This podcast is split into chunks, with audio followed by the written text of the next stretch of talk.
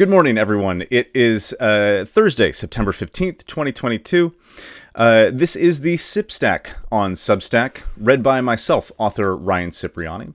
Uh, this is both the voiceover and podcast version. So, for those of you who are listening along at home rather than doing the uh, the reading portion of it, um, kind of like we discussed yesterday, uh, I've now migrated these two to be uh, exactly the same thing. So, uh, for those of you who are listening via you know Spotify, Apple Podcasts, you're hearing the same thing as those of you who are coming through directly through Substack and you know clicking into the article. So hopefully there will be a little bit more you know uh, synergy, if you will, if you, to use a corporate term, between the two.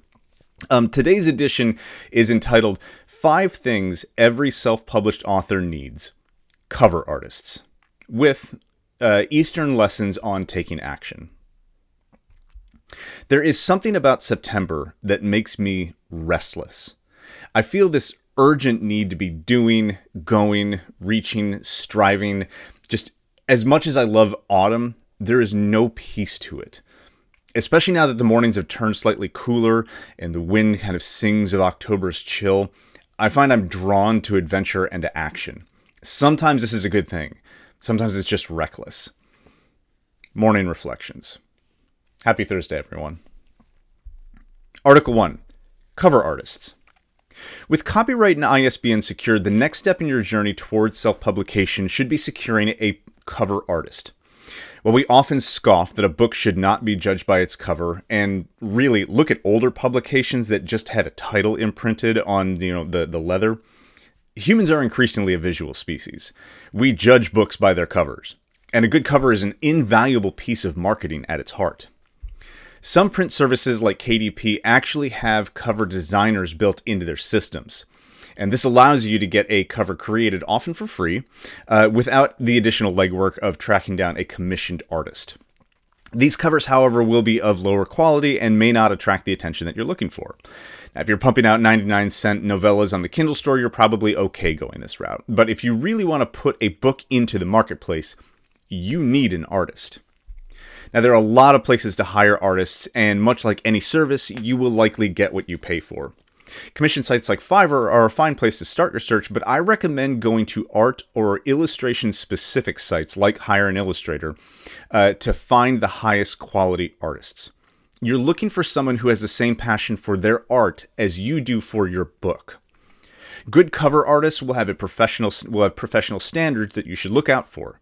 They will have clear invoicing methods, give realistic timetables and keep them, and provide progress proofs.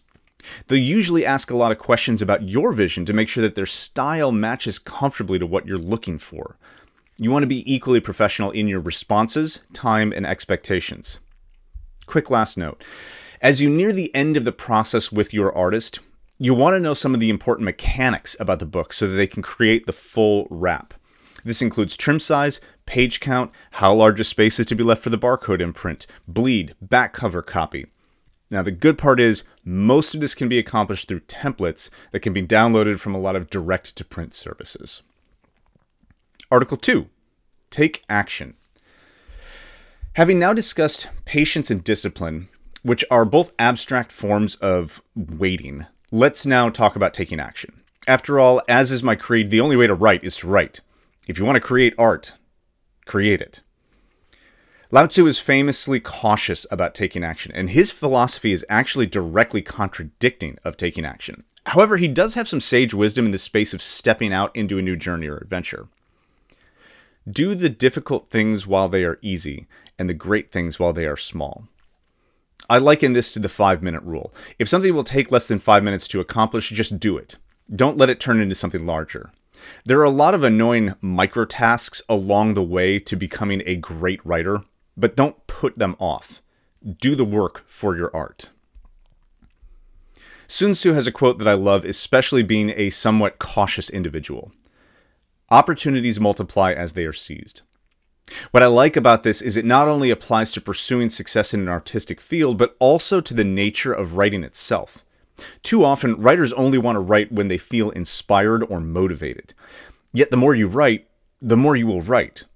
When you seize the opportunity to write, no matter how small, you find that your motivation and inspiration multiply on their own. Article 3 Moby Dick. For high schoolers everywhere, the quintessentially really long book is, of course, Moby Dick. I read this book as a challenge to myself much later in life, and I have to say, it's really worth it. First of all, Moby Dick is probably funnier than you realize. Ishmael has a dry, snarky way of approaching the early parts of the story, and his sarcastic, curmudgeonly ways are surprisingly comedic. It's also the great warning on obsession.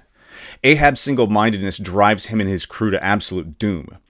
There is a deeply meaningful takeaway regarding the dangers of overbearing passion at the expense of all other things.